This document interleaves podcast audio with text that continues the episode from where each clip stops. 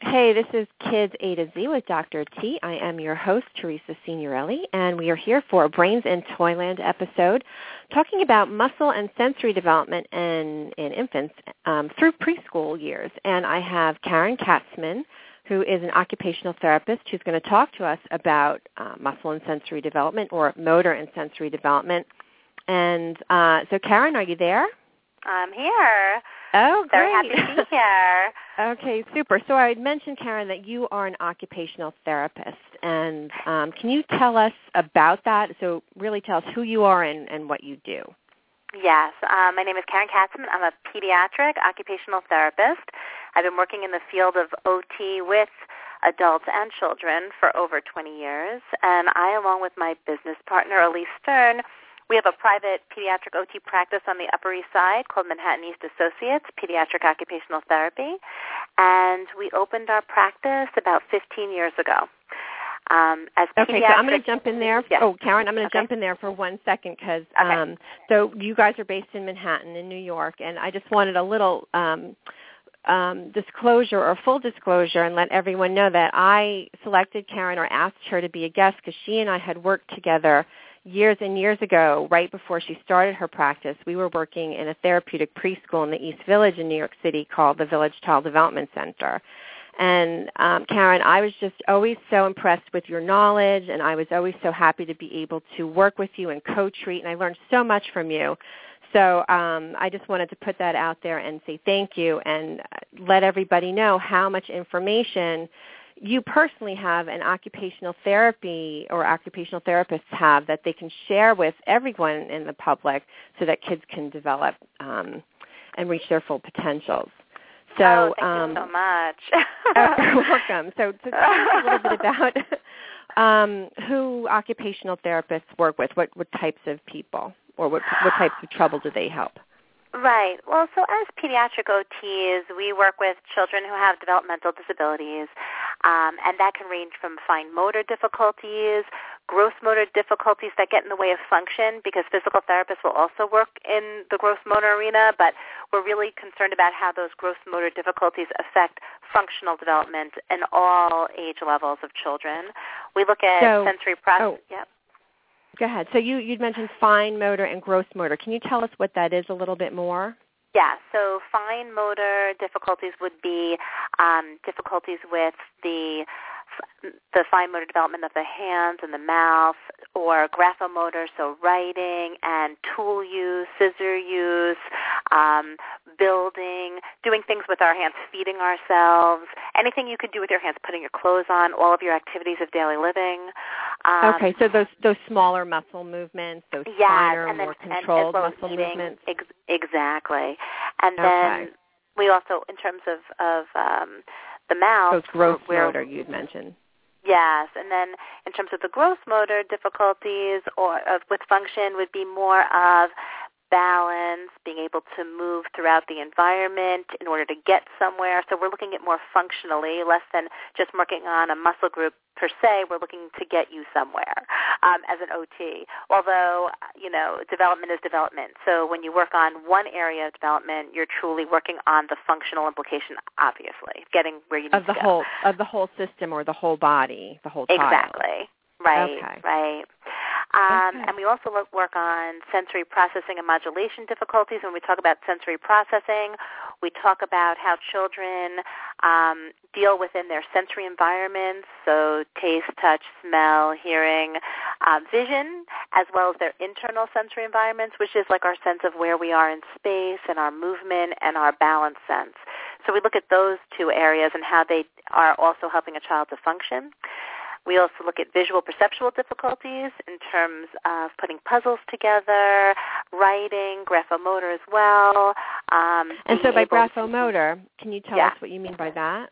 uh, writing, um, being able to form letters and numbers, uh, being able to copy from the board, uh, being able to like have near far vision, and we train that along with visual therapists. So we help again with there when there is a functional implication of what might be going on in school, being able to copy Mhm. over the board, etc. And then we also look at uh, social emotional difficulties that might get in the way of function.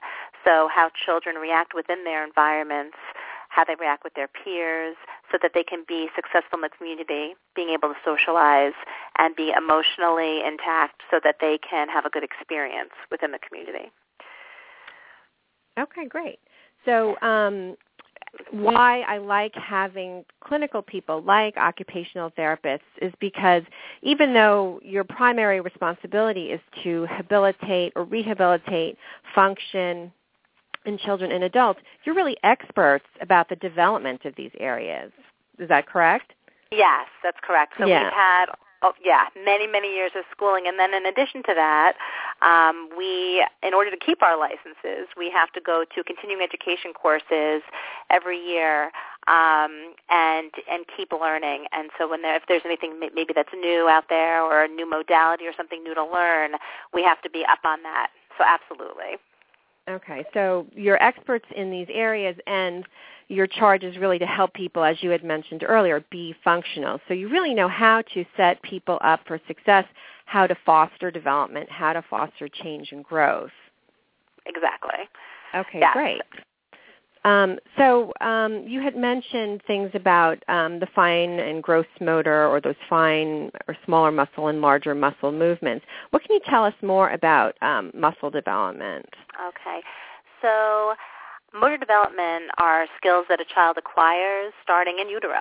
So right when they're when they start developing as a fetus in utero, and those develop those developmental skills mature throughout early childhood and beyond that what, and they are necessary for any kind of learning or taking part in all of our activities of daily living.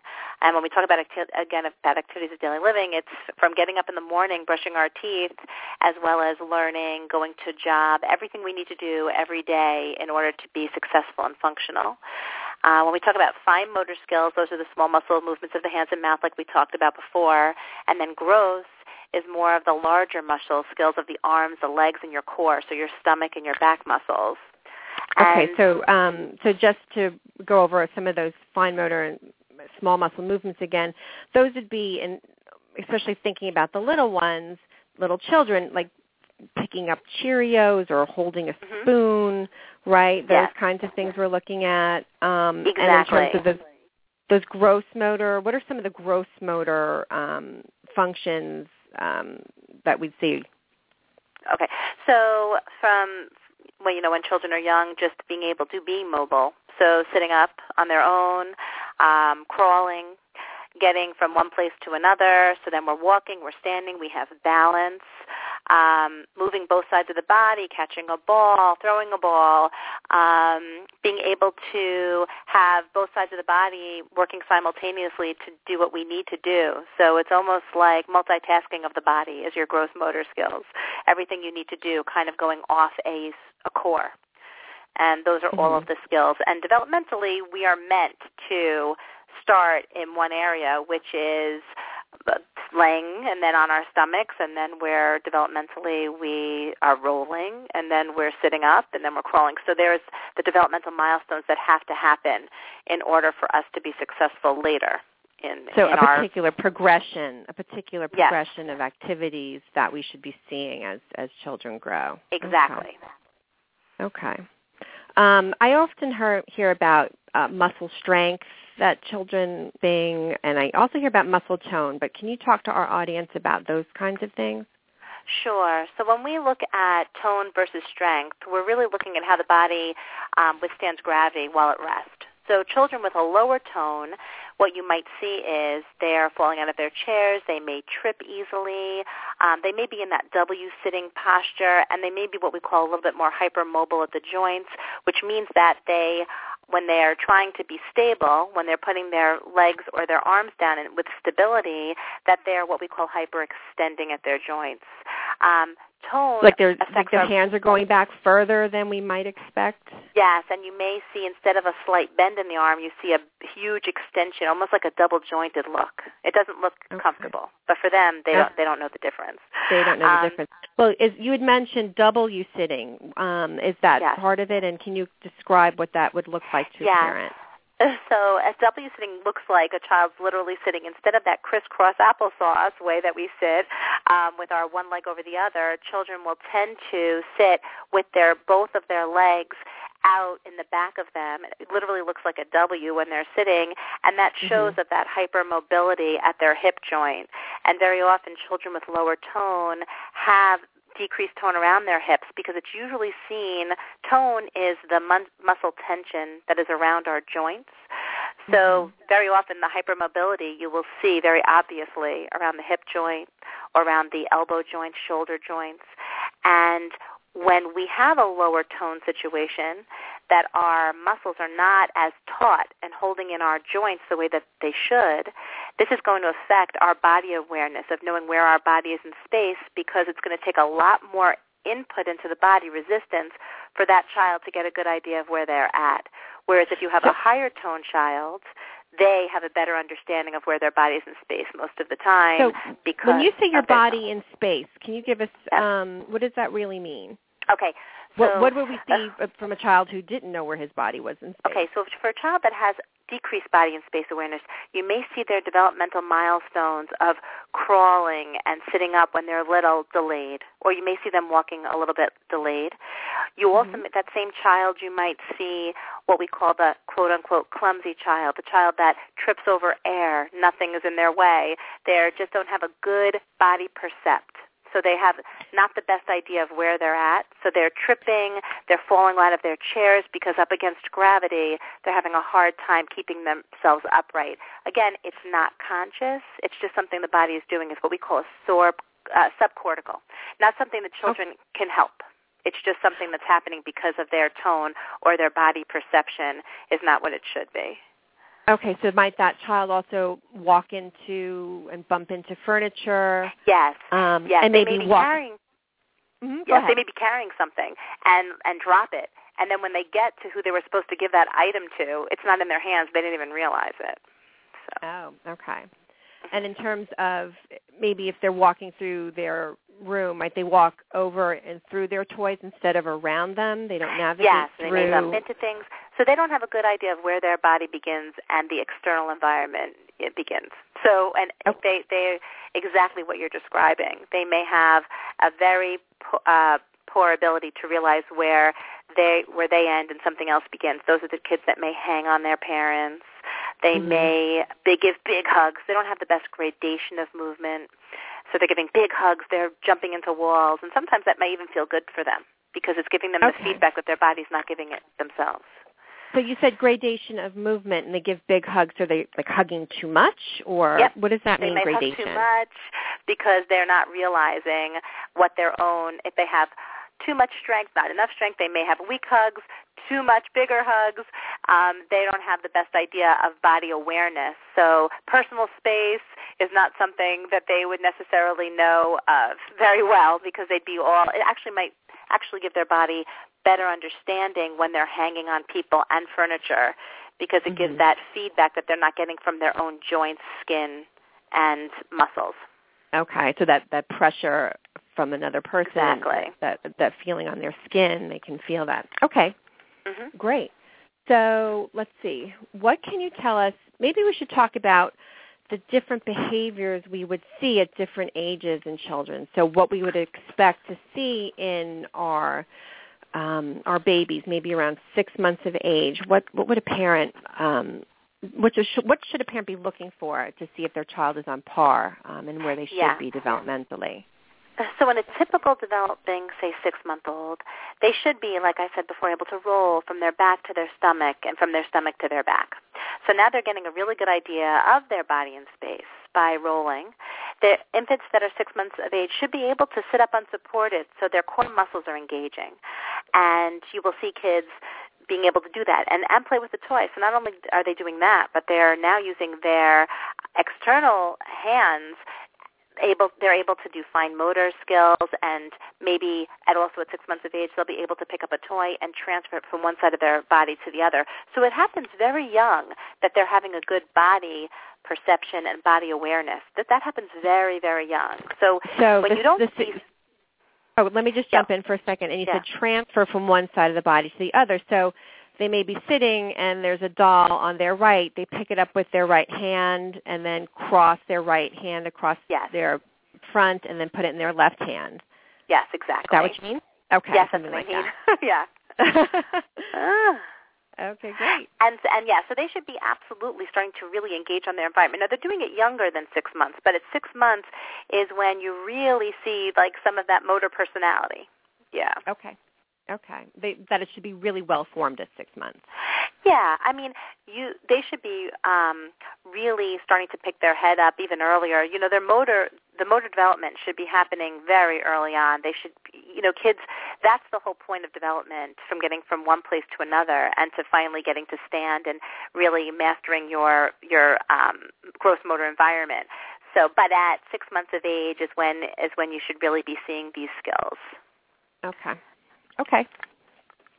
And then, um, so you had mentioned lifting their heads. About when should they be doing having that fairly good head we control? see children as early lifting their heads, you know, just a couple of weeks sometimes after delivery. So it's, that Mhm. that really depends. Sometimes it is a reflex, but I would say that um, it, the the most important thing of you know of making sure your children are sort of on par in development, as long as there are no neurological issues, is you know that might be pro- prohibiting that is to really be moving them around and having them on their stomachs, having them on their sides, really moving that baby around. A lot of a lot of parents will wear their children, and that's actually a really great thing to do, so that they're constantly getting motor experiences in their and that movement, which is really important. Okay. And so, what do you mean by wear their children? Oh, they'll put them in like uh, slings on their body, Mhm. um, and they'll move with them, which is really important, rather than just sort of leaving them sitting for hours on end. That would not be, Okay. you know, the best the best thing to do. right, right. They need to be moving and engaging. So these Exactly. muscles development, these muscles develop, these different sensory perceptions develop. hmm Okay, all right. And then, what would we see um, in a child of around 12 months of age? A child at around 12 months of age should have crawled and might now be pulling up to stand and maybe even walking on their own. Um, Mhm. A toddler of 12 months of age should be feeding themselves finger foods with a pincer grasp. This is usually when the Cheerios come out. Obviously, Oh. they should be watched. Okay, can you Um, explain what a pincer grasp looks Yeah, so the um, the index finger and the thumb, they should be able to pick up things with their pick up little items with an index finger and thumb. That's why you got to be careful in terms of child proofing. But things that they can Mhm. eat, which you put on their tray, is totally fine. Um, a toddler of 12 months of age should be starting to even turn pages of a book, holding a straw cup, and starting to use a spoon. And they should be very um, inquisitive and exploratory, and and wanting to move and go. So that's that. This is where baby proofing is truly key. Yep. Yeah. Okay. Okay. So you had mentioned the the crawling and the pulling up. Those are those gross motor skills you had mentioned, and those Yes. um, picking up with the pincer grasp and holding a spoon. Those are those fine motor. Exactly. Okay. Mhm. Okay. Great. Yes, and baby proofing, of course, because now they're really starting to explore their environment. yes. right. We need to be a good step ahead of them, at least, probably. hmm All righty. So, what would we then expect in a child of around two years of age? A child of two years um, should be able to walk alone, and not only walk alone, but have good balance. So they should be able to pull a toy behind them when they're walking. Um, they should be able to run. They they should be able to walk down the stairs while holding on. They're climbing on furniture. This is when you're telling them, "Be careful, you're going to hurt yourself. Come off of the Mhm. furniture. Stop jumping on the furniture." So they're really all over the place. Um, they should be able to scribble spontaneously. So now they're really using those fine motor movements and they're scribbling, and they should be able to uh, turn over contents in containers and pour. So now they're really using their hands very functionally, um, going from what we call supination, from uh, if your palm is up to your palm is down. So now they're really using their arms, as I said, functionally and using them all their different movements. They should also pretty much start to establish hand dominance where they're using one hand more than the other. This is usually when you know if you've got a righty or a lefty. And um and you and they could still be switching, but for the most part their dominance is pretty down at two. Okay. So I, just, I have some questions. You had mentioned them walking down the stairs and holding on. That would be either to the banister or somebody's hand. Yes. Exactly. And when there's, um, as an adult, we put one foot on each step, and sometimes children will put both foot, both feet on a step, and then both feet on the next Yes. step. Um, Yes. What So- should a, what should a two-year-old look like when they're walking a two-year-old could be still doing a step two type of a situation where they put one foot on the step and then the other one follows and right to that foot, rather than alternating. Alternating would be a little bit um, when they're a little bit older and when they no longer have to hold on. So you're looking Okay. more of an alternation. You'd see more between three and four years of age, but a step two Okay. they should be able to do. hmm Okay, so that alternation where they're putting only one foot on a step at a time. Okay, And Exactly. great. So as they as uh, they are better, maybe coordination and balance, they're able to do that.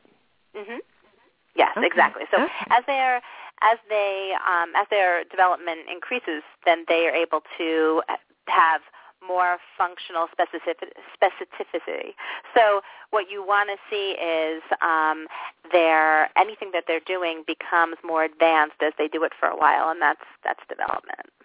Okay, great. Yeah, becoming more functional and being able to do things in a useful and purposeful way. Exactly, more specific. All right. hmm Great. So let's talk a little bit about kids who are three years of age. What would we want to see them doing? Okay, so a, ch- a child who's three years old should be able to. Um, now they're getting much more refined, so they should be able to work toys with buttons, levers, and moving parts. They should be able to do three to four piece puzzles, so their visual perceptual skills are really increasing. Um, they should be able to Oh, so build let a tower. you- raise- Uh, Let me ask you about those puzzles. Um, you said three to four piece puzzles, and Mhm. th- I know there's different kinds of puzzles. Um, Yeah. So is this like an interlocking puzzle where the Yes. pieces go together to create one shape, or were all Right. the pieces would- separate? Right. At this at this age, it would. It, it depends. Um, if it's an easy puzzle where it's three to four and they can create one shape, but and it's not as interlocking, but more of like next to, they should be able to do that. Um, they should Mhm. even be able to negotiate some interlocking pieces as well at this stage, and for sure they should have mastered being able to put like a circle into a circle, a square into a square, or um, shapes that are very obvious, being able to put those shapes where they go for sure. Okay. Okay. They should be able to also build towers and start building. So now that they're using those two hands together, what we call bilateral integration, they should be really doing very well with that, um, so that they're stabilizing with one hand and working with another. And Mhm. they should be able to climb well, run easily. They should even try to start pedaling a tricycle. So they're really getting a very good idea of what their body can do, and it's just becoming more and more advanced. hmm Okay, great. Um, now, how about the next milestone um, period, maybe around the age of four? What would we want to see children doing motorically So a- and So a toddler of four years old, now they're really refining. So they can throw, they can catch, they can kick. This is when parents will often sign their kids up for some, you know, soccer and baseball and all of all of those group sports. Uh, they should be able to hold markers with a what we call a tripod tripod grasp, and that is a mature grasp that you see used on writing implements. And they should also be can you able to Can you Yeah. describe what those fingers would look like in that tripod? Yeah. So if you if you take your um, your middle finger, your index finger, and your thumb, and you touch your index finger and your thumb and your middle finger to your thumb, that makes a tripod grasp, and that's where the writing implement should be able to sit. And we call that the radial side of the hand, that tripod side of the hand, our working side, and the ulnar side, which is your pinky uh, that, th- those two fingers are more of your ulnar side, and they should just kind of go along for the ride. They should be really have some good stabilization against your palm, so that you're really starting to have a really good working side of the hand going at this age for sure. And so Okay. now they're starting to write their names, and they're starting to write letters, um, and experiment with them. They, they may not be perfect, but they're they're having a lot more interest because they have more mastery over those fine motor skills. Okay. Um, and they should be able to dress and undress without assistance at this age, believe it or not. Maybe they Mhm. don't want to, but they should be able to. Um, and they should have a great imagination, be very creative, have some really good concentration and some good self-control. okay, great. Yeah. Great. Um, so that gives, I think, parents. Um, and, and how about with five-year-olds? Would there be a, a, what would some of the uh, differences with five-year-olds be? So with five, just like four and three, it just builds on that. So everything should just get more refined. They should be able to be Mhm. doing even more. They should be a little bit more social beings. So now they've got friends, although this should be happening around age three and up. Um, and they're able to multitask, lots of pretend play, able to use tools really well, like scissors, and they can build sometimes with Legos, things that are interlocking. They should be able to do a lot better with puzzles, and they should really be able to run and have a great what we call projective action sequences. They can multitask their body in many different ways. They can run, they can stop, they can run downstairs, they can get on a scooter. So now they're just much more well-refined movements, and they should be about age five is when you would see that, and it, even earlier. So okay, great. And more um, so, sorry and and they would be more independent. So they should be able to totally eat by themselves. They should have been doing this for a while. Get dressed, no problem. Uh, some five-year-olds are even able to bathe themselves. I mean, with obviously with supervision. So they're really becoming very independent at age five. Okay, super, super. So you just talked about what we should see in children at these different age stages, and um, so hopefully everything is going along wonderfully. But what if a parent has a suspicion that maybe they're not on par, they're not where they should be for their chronological age? Well, what do you recommend that parents do? I would say the first thing a parent should do is talk to their pediatrician um, and and express their their worries. Um, if a child is preschool age, then they can also talk to the preschool teacher to see if the child might be struggling in class. And the struggling that they may see might be in these areas of fine motor, gross motor, social, emotional types of um, behaviors. If they're not seeing their child um, being able to to conquer these developmental milestones, then it's absolutely something that they should bring up sooner is always better than later because when they're younger mm-hmm. is when they're most what we call malleable. And neurologically, it's easier to to work with children as they when they're younger, um, and they're and they're uh, it's a little bit harder as they get older only because their neural pathways are kind of set, although I truly think you can work with children through the lifespan. It's just always better to get, get it younger. Right, right. That makes good sense. Okay. So they'd be going to their excuse me, their pediatrician or their teacher first, who would then ultimately refer them to the expert in these areas, which is really um, the occupational therapist. Exactly. Yes, for sure. Okay, super. All right, so let's. Um, I like to ask my guests to talk about um, things that will really help families and talk to us about their favorite um, maybe secrets or the favorite mm-hmm. advice that they give to families. So can you tell us about your top five favorite facts for families that um, they can do, that parents and caregivers can do to foster a good motor sensory development in their children? Absolutely. And I think these five things that I'm about to talk about are something I talk about on a daily basis. So they come very very easily for me. But um, I would say number one, most important thing would be no screen time or as limited as possible. Because when I say no, I know there'll probably be some, so I'd rather say none. Um, so when I and by talk screens, about screen you mean yeah. TVs and video um, games and technology? When I talk about screen time, video games, television, um, iPad, iPod, um, anything that has a screen, because children should be interacting motorically within their environments and not sedentary and passive, especially especially at any at their developmentally young ages. Um, the most important thing for development is motor experiences, and the only way that your development becomes refined is if you are doing. So when you're just sitting passively, it's actually a detriment to development, and I think at any at any level. Um, so that would be number one. Okay, um, so we want them moving, we want them active, not sitting about and and being still. We we want them moving. Exactly, and even if the movement is fine motor wise or is imaginative, we want them truly just interacting within their environment. So they could be coloring and drawing and pretending and building things, and that's fantastic. But when you are just looking at a screen, which is very two-dimensional, and you're not, and the interaction is not motoric, it's just visual, then that to, that could actually be a detriment. So there's a lot of studies that have come out that have shown that screen time actually can cause hyperactivity in children because it actually visually is a stimulant. So after they've mm-hmm. sat for hours doing their uh, watching television or playing on their iPads or DSs, then they are having even a harder time concentrating at all during the day. So it's pretty it's it's it's really something to stay away from for young children. There, there's um, something that you said. I think that um, was really, I think, brilliant. You said even if they're being imaginative, so yes. using their brains and being creative. So even if they're essentially, if you're on the train or in the car and they're just thinking and looking yes. out the window, that that's yes. their mind is being active. Um, exactly. Or if you're so playing some of those car games. Staring. Exactly. Yeah. Um, relative to staring at a screen. Exactly. So you know, it doesn't mean that they are constantly having to be taken to the park constantly, although I think that's great.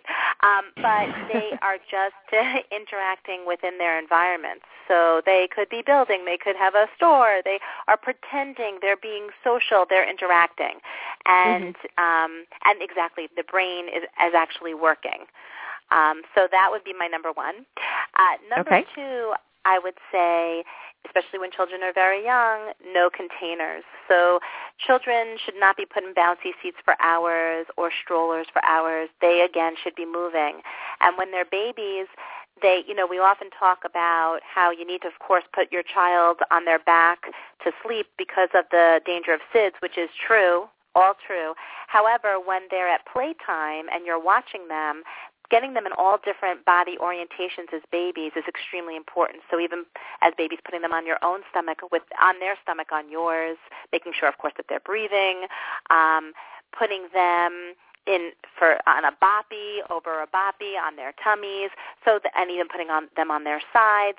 So they're getting all different orientation of movement. It's extremely important for their development.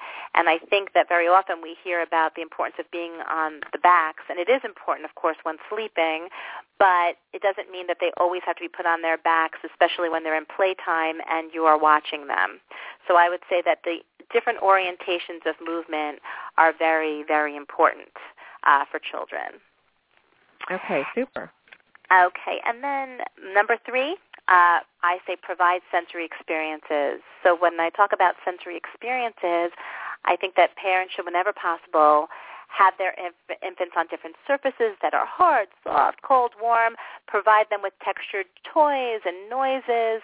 They should be able, toddlers especially and, and babies should be able to explore a sensory rich environment. So we're talking about finger paint and Play-Doh and shaving cream and, and water and beans. Um, of course, always being supervised because we don't want anything going in the mouth.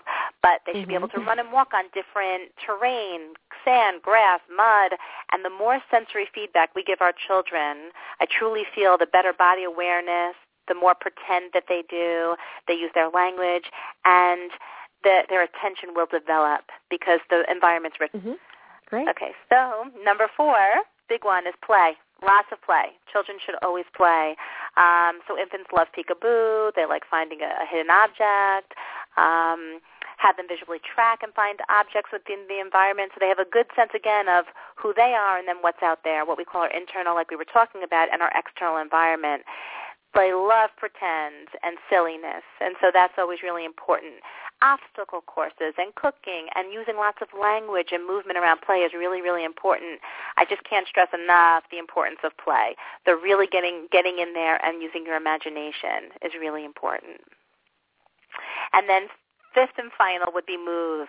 So the best way to foster motor development in children is to have them move so exercising, moving, sensory experiencing, using fine motor exploration, all of the movement all nourishes the brain. Brain really needs movement and experience to develop.